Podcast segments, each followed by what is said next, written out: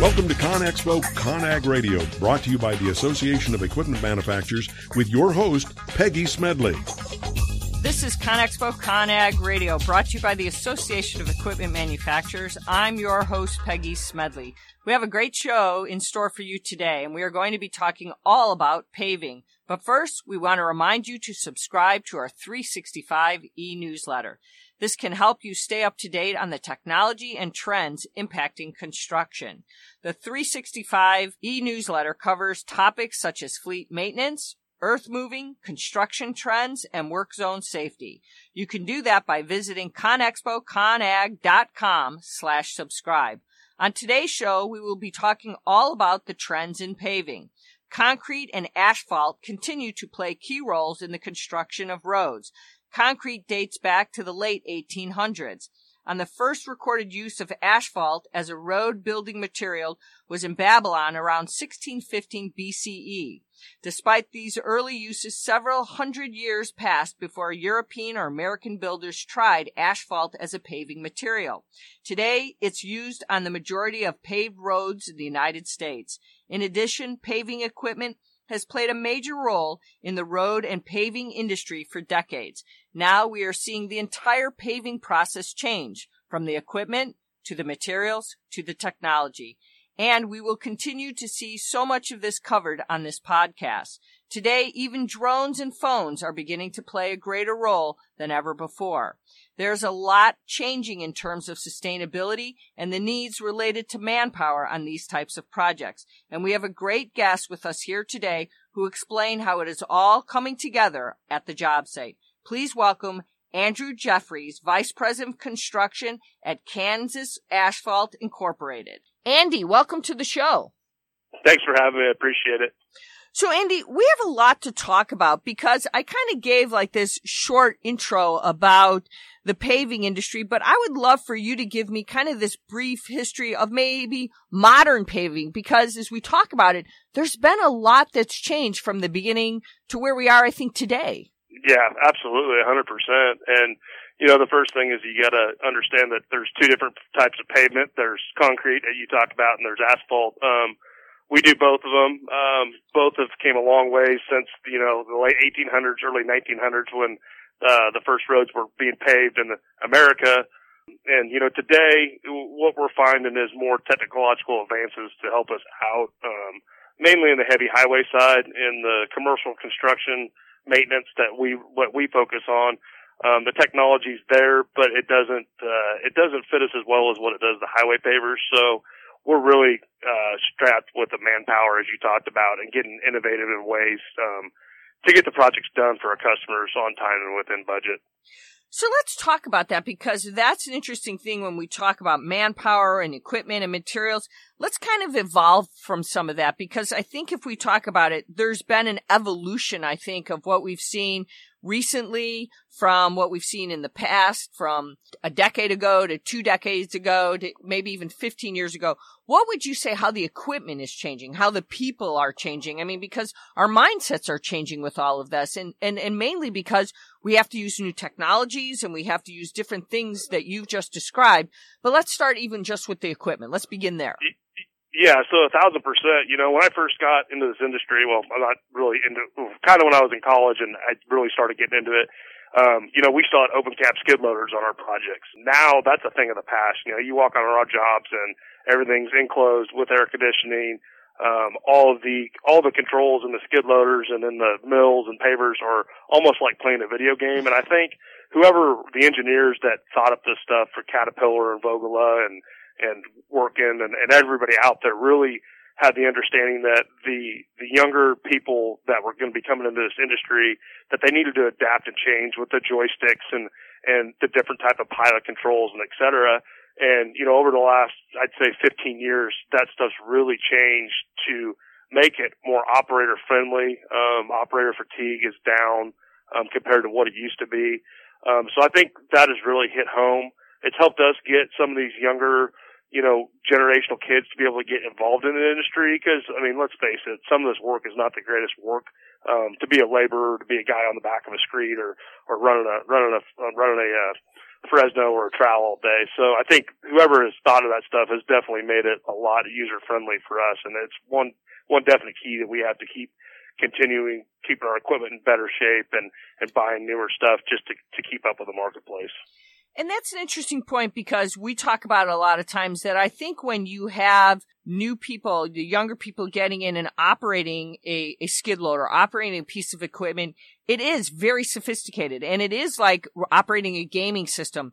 How has that changed when you talk about from 50 years ago, that piece of equipment when it is, there's air conditioning, they're, they're, they have, they have to operate a lot of things and they have to think about their surroundings now because there is so much equipment technology in there that when they're operating, they've got to work around their surroundings. There's a lot of things that they have to do now that they have to look at the components involved in that, you know, and, and, and their operation is different than what we said 50 years ago in that piece of equipment. So the yeah, hundred percent. And I think what it boils down to is, is what I've noticed is the old school operators are gone for the most part. The guys that really were what I would call a true operator the technology has taken that part of the trade almost away from our industry, which is kind of a bad thing because realistically, you know, you I look up to those guys that used to be able to sit on a blade, know exactly what they had to do, and didn't need the the geo topping and all that stuff, and they could go in there just with the old, old school ways.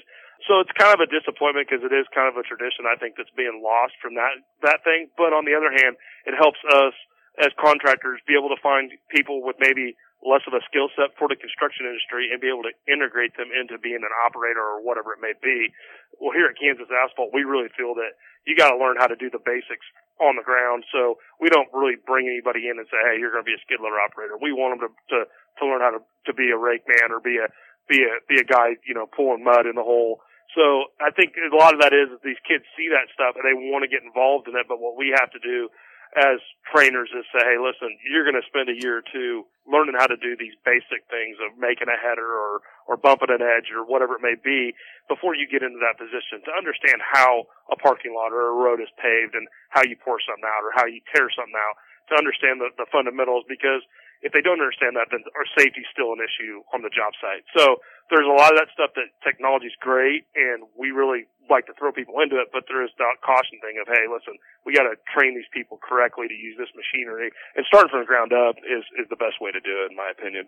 And, and but that's important because you're when you just talked about that because there's so much they have to learn from the gradient and slopes and all those things that you just decide, talked about because we have so much happening on roads right now. I mean, because we're talking about, it's not just putting in the newest of roads. It's actually, you know, doing a lot of repairs to roads today's, right? I mean, isn't that, and that's where a lot of what you're describing comes into play, where you have these new yeah. workers coming in, right? Absolutely, 100%. Yeah, I mean, any of that patch repair stuff that, you know, we mo- mainly focus on, and even realistically in the parking lot sense that we do with a lot of the ADA work that we deal with has to do with the 2% underslopes in the parking area and the ramps and so on and so forth, that you got to understand the basics of what you're doing before you can just turn somebody loose on, on a, on a piece. And the interesting thing where you just described that too, though, is when you have these new workers that you're teaching them these things, they then become very skilled at what they're doing. I mean, you're saying some of the, the older, more seasoned workers that are no longer there, but now you have these younger ones that come in once they learn how to use this equipment and get out there, I mean, they're actually learning a really incredible skill, right? Yeah, 100%. And that becomes where it's really hard in today's industry on employee retention because the way the job market is across the board, you know, people don't stay in their jobs 10, 15, 20 years. So you train these guys and you hope, you know, you're going to get a season or two or three before they just move. And that's just kind of the younger generation, realistically my generation and below me, that they don't like to be in a stagnant workplace. So it is one of those things where you constantly have to be looking at, hey, how do we make this guy move or incentivize him and maybe not monetarily, but move him from, you know, the milling crew over to the asphalt crew or whatever it may be and cross train them. Um, so, you know, we've got some guys that got picked out of our company and moved to other companies for more money or whatever it be. But that, that's part of the game. You know, the, the biggest thing of teaching and learning is, is really, really important in today's contracting world. Is there a lot when you look at what's happening in the contracting world? Is it more about trying to maintain the workers and trying to incentivize them? Or is it a lot of things that are happening because the changing of materials? Because you've seen a lot of the materials change and evolved in the past 50 years, even 15 years. I mean, is it, is it you're kind of having to juggle both of those right now? Oh, hundred percent too. And you know, we just don't sit in Kansas City and pave. You know, we're we're nationwide and we self perform. You know, all over the place. So it, it's it's a it's a regional problem. You know, um, depending on what the aggregate uh, source is. You know, for instance, I did a job in western Nebraska three years ago where we were running a uh, state DOT mix that had 50% recycle and it had an additive in it that uh, was great underneath the screed, but if the if the mix did not pass underneath the screed, the the additive uh, chemical did not uh, gain viscosity, and it what happened was basically you couldn't you couldn't use it with a rake. It would just ball up and was horrible handwork, great underneath the screed. So it's it's one of those things where you have to understand that the different types of paving that you may be doing, and same thing goes with concrete and the materials. They might fit one thing, but not another thing. So I don't even know if it's so much fighting the materials; it's fighting to educate the customers and the engineers of, hey, here's the reason why you don't want to use this material in this instance. So it's kind of a, it is a two-way battle there to, under, to have your guys understand that, hey, listen, this material is going to be tough to work with, and I understand that it's not going to be your best-looking product, and we we we can talk to the engineer what, why that is, or or the or the customer at the end of the day. But yeah, I mean, a lot of that has to do with the material and, you know, material shortages and RAP and there's a million different uh, players that come into that. Well, talk to us about that for a minute because help me understand, you know, asphalt versus concrete. Is one changing faster than the other? Because I assume in certain areas you have to use one more than another. I talk to us a little bit about that. You know, I think what's changed the biggest part with the concrete and asphalt, if you want to look at the two, uh, is concrete's done a really, really, really, really good job of marketing itself to the consumers, um, from the DOT level all the way to the customer parking lot. So I think that's where the difference is, is that concrete has definitely gone and marketed itself a lot better in the marketplace. Changes in, in material, I think you first have to look at your aggregate. You know, the aggregates we're using, nowadays are definitely, for the most, and regionally, this is speaking, are not as good as what, what they were 30, 40, 50, 60 years ago. Um, you know, environmental constraints, uh, ledges that we're getting into aren't as, aren't as great as what they were. And then the recycle portion of it on the asphalt, you know, people are trying to take that AC content off the RAP and really use that back in their mixes, which doesn't apply in concrete. They're not getting, you know, they're not using crushed concrete or really any recycled aggregate for what I know of in in uh, concrete mix designs as of yet. Um, I could be wrong about that, but I haven't seen that. But realistically, the RAP and the asphalt is is is really the key indicator of what we see going up, up, up, up, up. When RAP was first introduced, 10, 20 percent was kind of the the going thing. Now we're every day we're laying mixes with 35, 40, 45 percent RAP. Um, so environmentally, it's great. Um, whether it's structurally better on the asphalt, uh, that's kind of a, a hodgepodge. I think it, it makes it a little bit stiffer in the long run. Um, workability is kind of questioned, and then uh, just the, the the the QC part of it of really knowing what you're getting out of the uh, out of the RAP in regards to the oil content and where it came from, and so on and so forth. Also, make definitely makes a uh, makes it an issue. So now we have a lot of roads, as you're describing, that are asphalt, and then you do a lot of recyclability with what you're doing with it, right?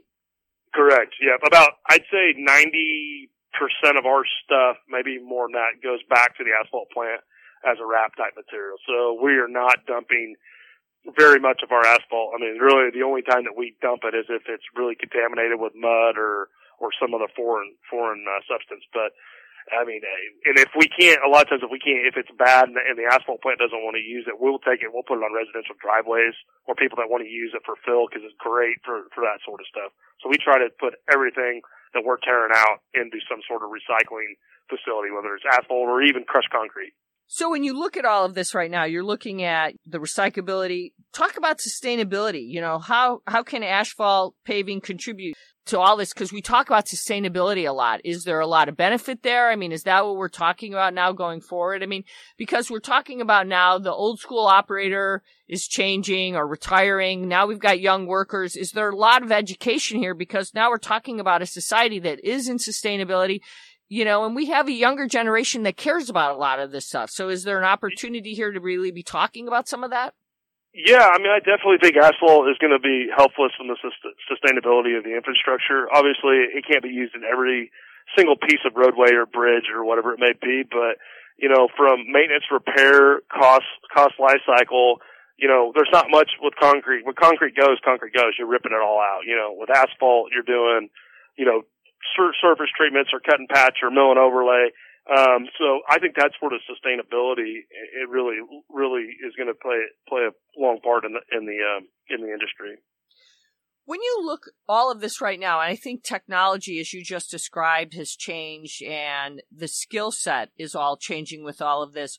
Are there other technologies that come into play? I mean, are you using other types of, I, I guess I would say drones and other things that you're finding that are helping at the job site that are, are exciting for the next generation to say, look, this is a field I want to get. And I know you talked about the, the turnover, but are there other things that are coming into play that make this technology worth exist, exciting and evaluating right now?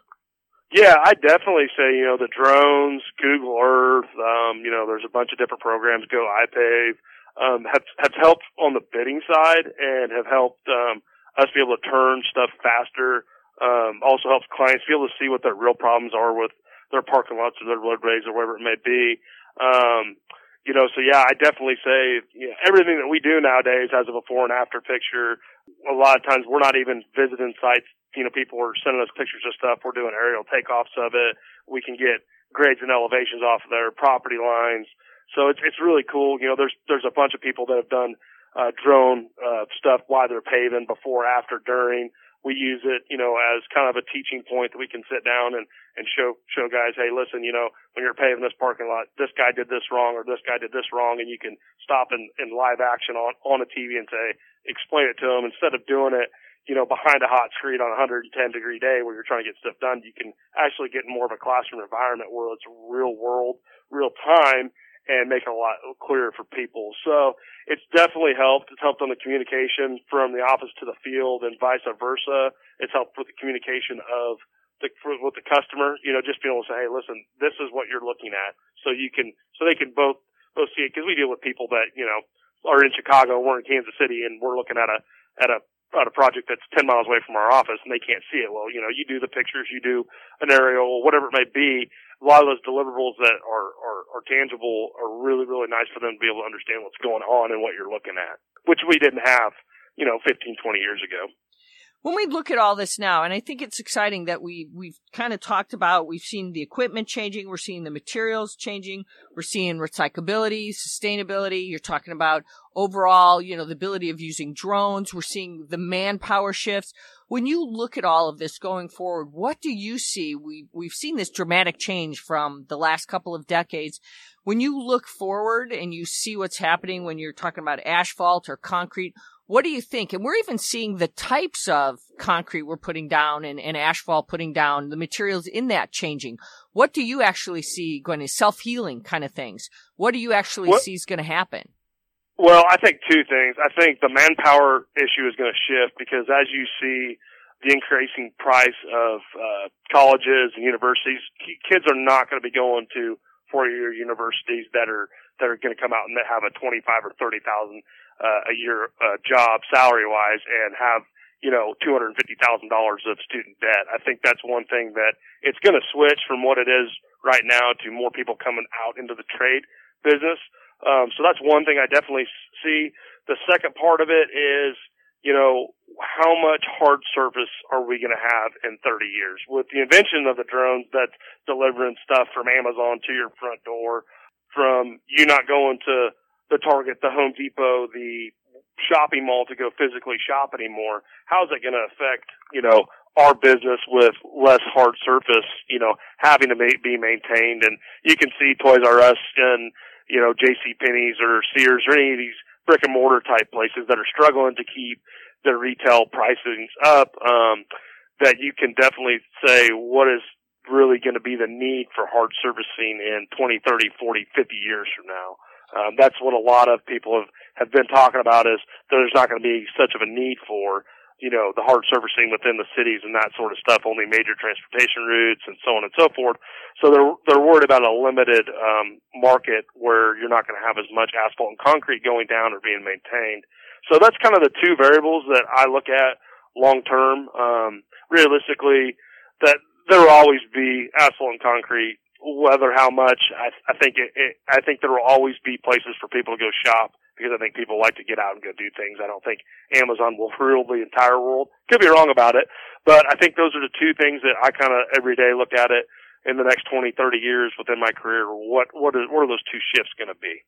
So that shift from rural to urbanization kind of things that you're talking about and things like that. So the size of parking lots and what'll happen, that big shift as well. Some of those things that you're talking about, the way we're, you're seeing the transition. Yes, exactly.